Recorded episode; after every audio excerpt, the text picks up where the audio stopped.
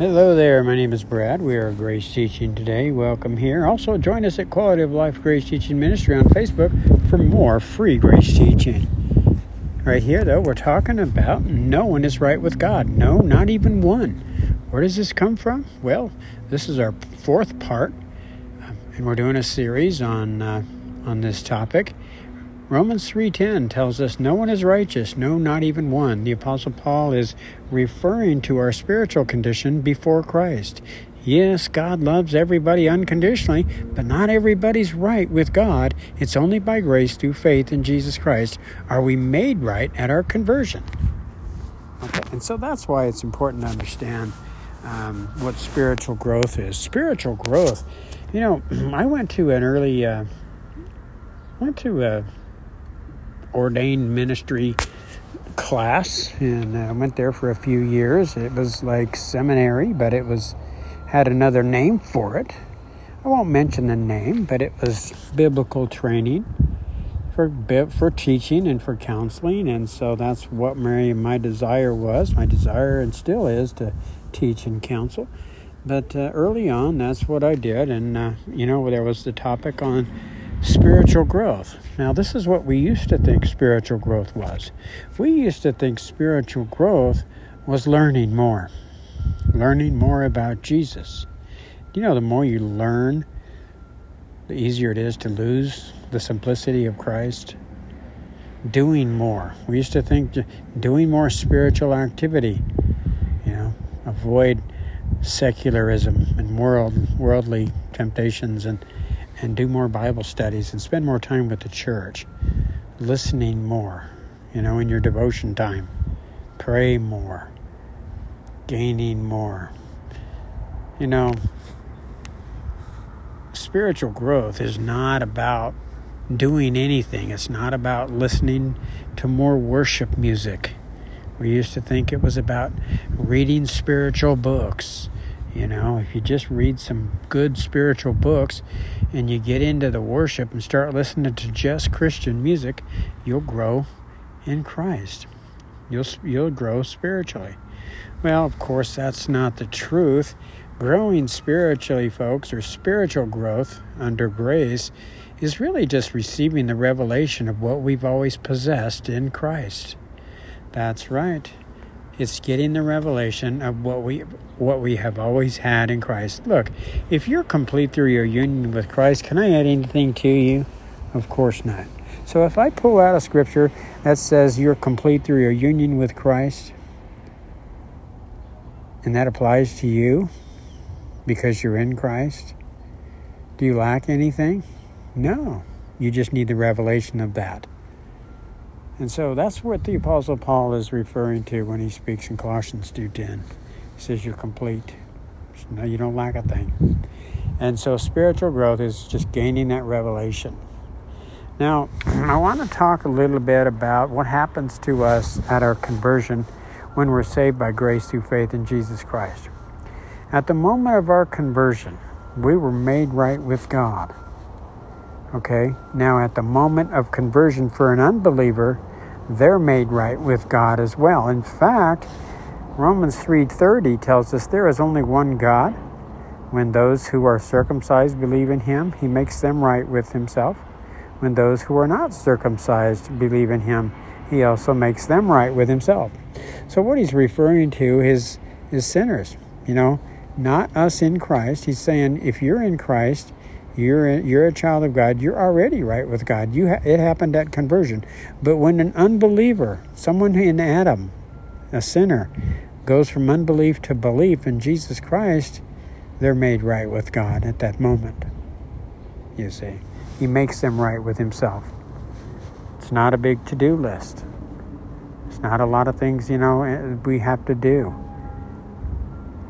So, believers in Christ were made right with God at the moment of conversion, and unbelievers, when they actively respond to Jesus Christ by grace through faith, are they made right with God as well. So, when we think about unconditional love, what do you think about? Well, we think about loving someone even when they're unkind, even when they're unworthy. Okay. And so, unconditional love is something we all crave, something we all want to give out to, to others. But remember that unconditional love is only found in Christ and acceptance. That's why we read in Romans 8:39 that nothing can ever separate us from the love of God which is in Christ. So the love of God is the love of Christ that he has for us. That's unconditional love in us. Also, we are accepted in the beloved, Ephesians 1 6. And so, what that means is in the person of Christ, He accepts us. These are spiritual needs, folks. The need for unconditional love and acceptance are spiritual, and we received those by grace through faith at our conversion. And so, this is not something we can pull from self reliance See, it's a spiritual need, so it's going to have to come from the Spirit of God. Grace is not a maintenance program, okay? We don't have to, you know, earn or deserve this. We don't have to do anything to try to earn it or deserve it. Remember the lost. And when I, when I speak of the lost, I'm talking about those who Jesus referred to this way. He said, the, the world's sin is that it refuses to believe in me. And so we're, we're talking about those who hunger and thirst, meaning they don't have these needs met, these spiritual needs met, because they're only met in Christ. Look, if you're rejecting Jesus Christ, you're rejecting spiritual needs that are met in Him. Okay? So the lost will always be, they'll never be satisfied. They'll always be hungry and thirsty. And what that means is needy. We'll always be needy if we're in Adam, we're sinners. Okay? But if we're in Christ, we're satisfied. Matthew 5 6, that's what Jesus is referring to here when he says, Blessed are those who hunger and thirst for righteousness, for they shall be satisfied. Remember Solomon in the Old Covenant? Solomon was the one who wrote the book of Proverbs. He was the man full of wisdom. Okay, so Solomon, he denied himself nothing. And this is spoken in Ecclesiastes chapter 2. If we take a look at Ecclesiastes chapter 2, verses 1 through 11, we're going to see kind of a little glimpse. We're going to get a little glimpse of his journey here on the earth and the results of him pulling in everything that his eyes desired. He said to himself, Come now, I will test you with pleasure to find out what is good. But that also proved to be meaningless. Laughter, I said, is madness. And what does pleasure accomplish? I tried cheering myself up with wine and embracing folly. My mind still guided me with wisdom. I wanted to see what was good for people to do under the heavens during the few days of their lives. I undertook great projects. I built houses for myself and planted vineyards. I made gardens and parks and planted all kinds of fruit trees in them. I made reservoirs to water groves of flourishing trees I bought male and female slaves and had other slaves who were born in my house. I also owned more herds and flocks than anyone in Jerusalem before me.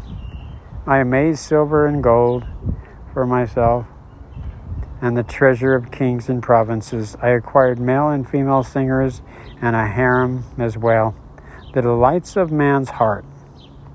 I became greater by far than anyone in Jerusalem before me. In all this, my wisdom stayed with me. I denied myself nothing my eyes desired. I refused my heart no pleasure. My heart took delight in all my labor, and this is what the reward for all my toil was. Yet when I surveyed all that my hands had done and what I had toiled to achieve, everything was meaningless, a chasing after the wind nothing was gained under the sun. So, what, what is the teaching here? How does this teach us? Well, Solomon denied himself nothing. You see, we can go out and live self reliant lives and try to pull in everything this world has to offer for satisfaction, but it's meaningless. It doesn't fill that spiritual void that we have before Christ. It's only by grace through faith in Jesus Christ is that truly satisfied. Okay, remember God's righteousness is what we're referring to. The word righteous in the in the Bible, uh, in the Greek language, is dikaios, and it means to be right with God. God's righteousness is found in Christ by grace through faith, and it provides satisfaction 24 hours a day, seven days a week. We're complete. We have everything we need for life and godliness. And so be encouraged. No one is right with God. No, not even one. It's only by grace through faith in Jesus Christ are we made right with God. And at that point, at the moment of our conversion, when we're made right with God, it just gets better from there. And what we need is the revelation of what we've always had. That's spiritual growth. God bless.